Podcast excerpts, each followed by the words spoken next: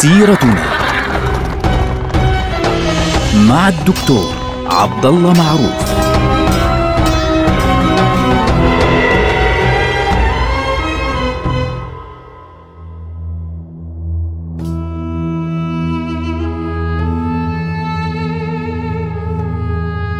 السلام عليكم ورحمة الله وبركاته. سيرتنا سيرة هذه الأمة ونحن الآن في عهد السلطان عبد الحميد الثاني.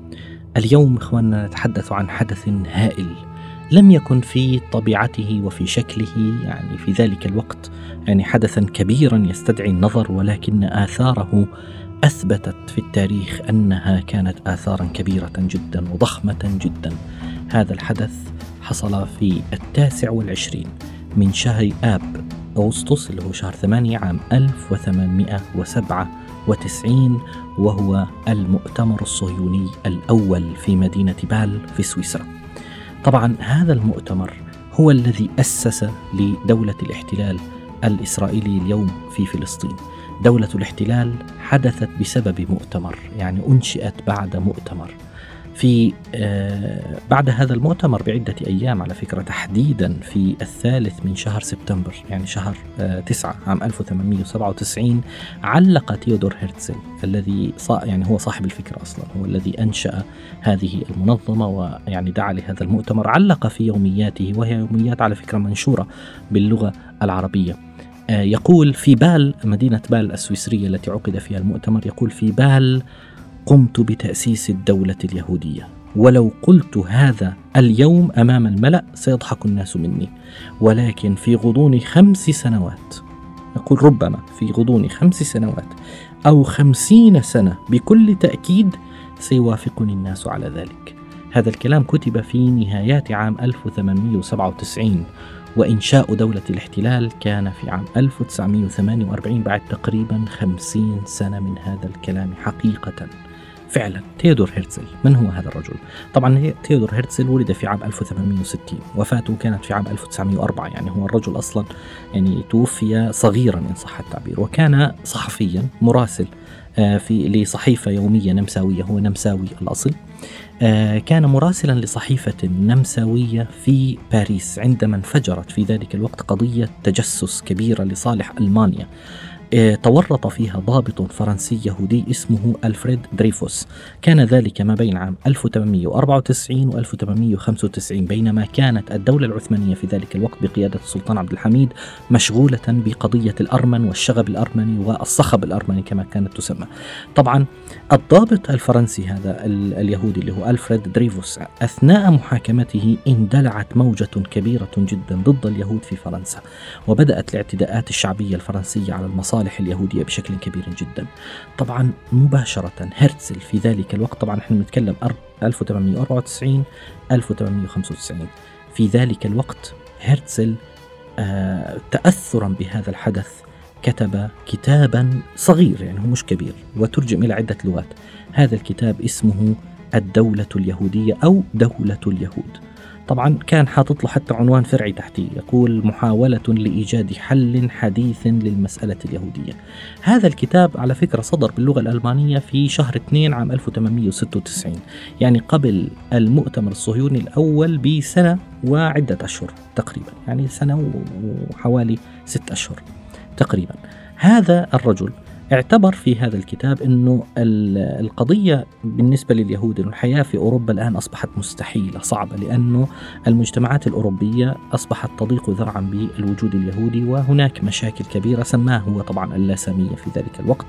واعتبر أن الحل الوحيد لما سماه في كتابه المسألة اليهودية هو أن أن يتم تأسيس وطن قومي لليهود فعليا. دولة خاصة بهم واقترح فعليا في هذا الكتاب اقترح مكانين. اقترح فلسطين واقترح الأرجنتين. الأرجنتين باعتبار أنه منطقة في أمريكا الجنوبية ما عندهمش أي مشكلة بعيدة تماما. وفلسطين فعليا كانت بالنسبة له مكانا مفضلا باعتبار أنها أسهل لاحظوا أسهل لإقناع يهود العالم بالهجرة إليها ولأنها تحمل يعني طابعا ثقافيا وطبعا روحانيا لدى يهود العالم في ذلك الوقت. هذا واحد. اثنين كان يرى في ذلك الوقت أنه فلسطين ستكون خيارا مفضلة حتى بالنسبة لأوروبا. لماذا؟ يقول في كتابه يقول بالنسبة لأوروبا فإننا سنشكل هناك في فلسطين حاجزا يفصلها عن آسيا. يفصل أوروبا عن آسيا ويعد موقعا أماميا للحضارة الحضارة يقصد بها الحضارة الغربية الأوروبية ضد البربرية يقصد بها طبعا المسلمين في ذلك الوقت. طبعا تيودور هرتزل منذ ذلك الوقت بدأ يحضر العالم اليهودي في أوروبا ليعقد مؤتمرا آه، تحت هذا الشعار. وسمي هذا المؤتمر المؤتمر الصهيوني العالمي الأول. يعني هو اقترح فكرة إنشاء حركة وسماها هو صاحب الفكرة سماها الحركة الصهيونية. لماذا سماها الصهيونية؟ على اسم جبل من جبال القدس. هذا الجبل اللي هو جبل صهيون وعلى فكرة صهيون كلمة عربية أصيلة كنعانية تعني الجبل المرتفع تعني المنطقة المرتفعة. ومنها أصلا يعني موجود في العربية الفصيحة اليوم نقول ركب صهوة الجواد. فهي إشارة إلى العلو الارتفاع. ولذلك يعني أخذ اسم هذا الجبل ومعروف كلمة صهيون موجودة في الأدبيات اليهودية إشارة فعليا إلى مدينة القدس. فاعتبر أنه يجب أن نشكل منظمة في هذا المؤتمر ودعا يهود العالم في هذه المرحلة يعني خاصة يعني أصحاب رؤوس الأموال إلى المشاركة في هذا المؤتمر الكبير الذي سيكون فعليا عنوانه التطلع إلى إقامة وطن. لاحظوا ليس دولة وطن للشعب اليهودي في فلسطين يضمنه القانون العام والقانون الدولي. يعني حتى إنه المؤتمر الصهيوني تجنب كلمة دولة حتى لا يستفز الدولة العثمانية ولا يستفز أوروبا فعليا بأن هناك دولة وغيره لا فاستعملوا كلمة وطن قومي. لاحظوا التلاعب بالكلمات. وطن حتى لا يثير مشاعر العداء لليهود في أوروبا وفي الدولة العثمانية، وهذه نفسها على فكرة هي الصيغة التي وردت في وعد بلفور الذي سنتكلم عنه في حلقة قادمة إن شاء الله عز وجل. فهنا آه، المؤتمر الصهيوني الأول فعلا استجاب له حوالي 200 شخص من كبار الشخصيات. كان المقرر أن يعقد هذا المؤتمر في مدينة ميونخ آه، الألمانية لكن التجمع اليهودي والحاخامية اليهودية في ميونخ رفضت هذه الفكرة تماما. لاحظوا الحاخامية أصلا كانت في ذلك الوقت الحاخامية الدينية تعتبر أن فكرة إنشاء دولة لليهود في أرض فلسطين محرمة. وعلى فكرة ما زالت هناك جماعات يهودية آه، متدينة دينية ترى هذا الرأي آه، ومنها على سبيل المثال اليوم جماعة ناطوري كارتا على سبيل المثال التي ما زالت إلى اليوم تقول إنه لا يجوز دينيا إقامة آه، دولة لليهود في أرض فلسطين حتى تأتي الإشارة من الله عز وجل إلى آخره. يعني عندهم فعليا آراء دينية في هذا الموضوع.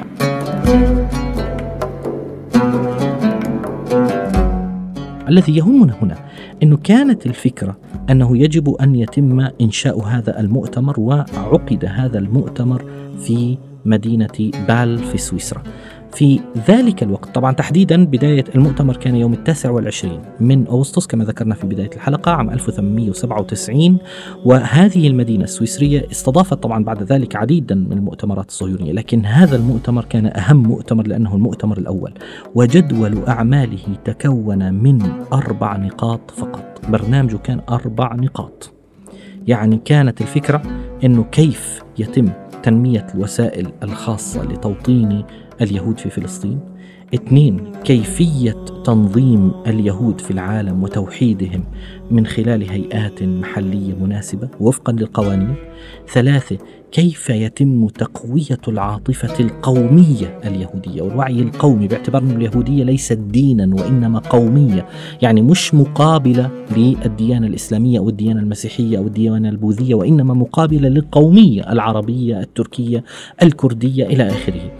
وأخيرا كانت هناك في ضمن جدول الأعمال فكرة كيفية اتخاذ الخطوات التمهيدية للحصول على موافقة الحكومات لأن كانت تعلم هذه الحركة أنه لا يمكن أن تقوم بهذه الفعله الكبيرة لإنشاء وطن لليهود في فلسطين إلا بموافقة الحكومات والتفاوض مع الدول فعليا لهذه النقطة.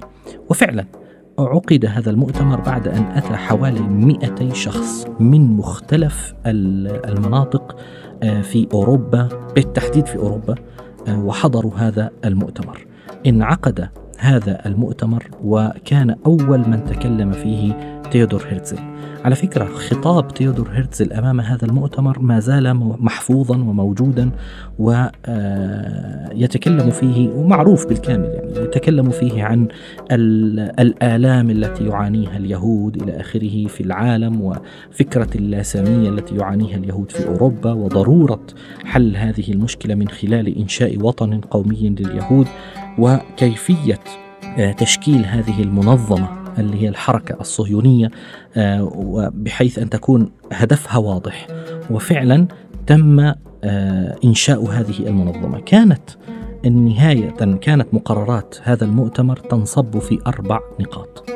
كان آه، المؤتمر استمر ثلاث أيام 29 و 30 و 31 أغسطس من ذلك العام 1897 وبعد آه، أن تشاور المئة مندوب الذين يشكلون يعني هذه الهيئات اليهودية الصهيونية في العالم تمت التوصية بأربع نقاط. الأولى تشجيع الاستعمار اليهودي لفلسطين. الشراء الأراضي إن استطاعوا. آه، التحصيل بأي شكل من الأشكال بطريقة منظمة مش مجرد والله تعالوا يلا اذهبوا انتهى الموضوع. لا. وتشجيع الاستعمار اليهودي في فلسطين بطريقة منظمة.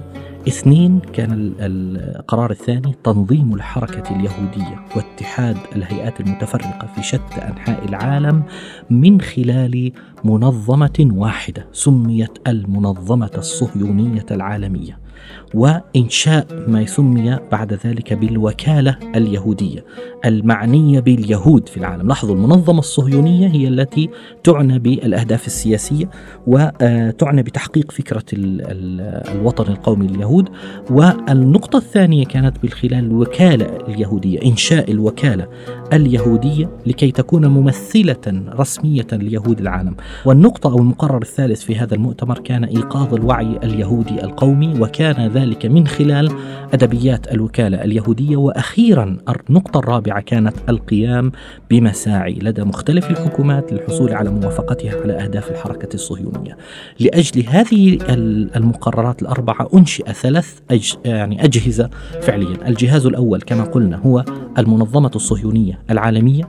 الجهاز الثاني كان الوكالة اليهودية المنظمة الصهيونية هي التي ستمثل المشروع السياسي والتي ستتم يعني من خلالها مخاطبة الحكومات والحديث معهم. الوكالة اليهودية رقم اثنين سيكون دورها فعليا تمثيل اليهود في العالم وتمثيل مصالحهم إلى آخره. وأخيرا الثالثة كان هناك قرار بإنشاء ما سمي بصندوق أراضي إسرائيل أو أرض إسرائيل.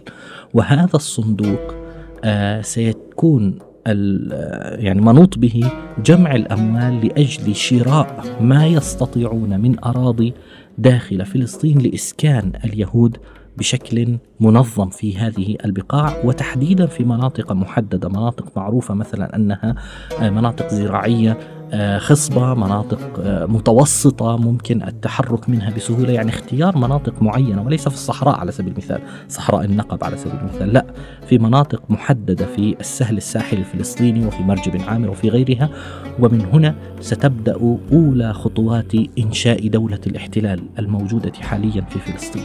من هذا المؤتمر مؤتمر واحد أنشأ دولة. كم مؤتمرا يا ترى في بلادنا؟ يعني يمكن في السنة الواحدة كم مؤتمر يعقد لأجل قضايا أمتنا ولأجل قضية فلسطين ولأجل قضية القدس ولأجل هذه القضايا الكثيرة. كم مؤتمر يا ترى يعقد؟ كثير كثير بنعدش ولا يحصى. ولكن كم مقررا من مقرراتها يطبق على الأرض؟ المؤتمر الصهيوني الأول بدأ تطبيق قراراته فورا بعد أن أنشئ مباشرة. وهذا ما سنراه لاحقا. نلقاكم على خير والسلام عليكم.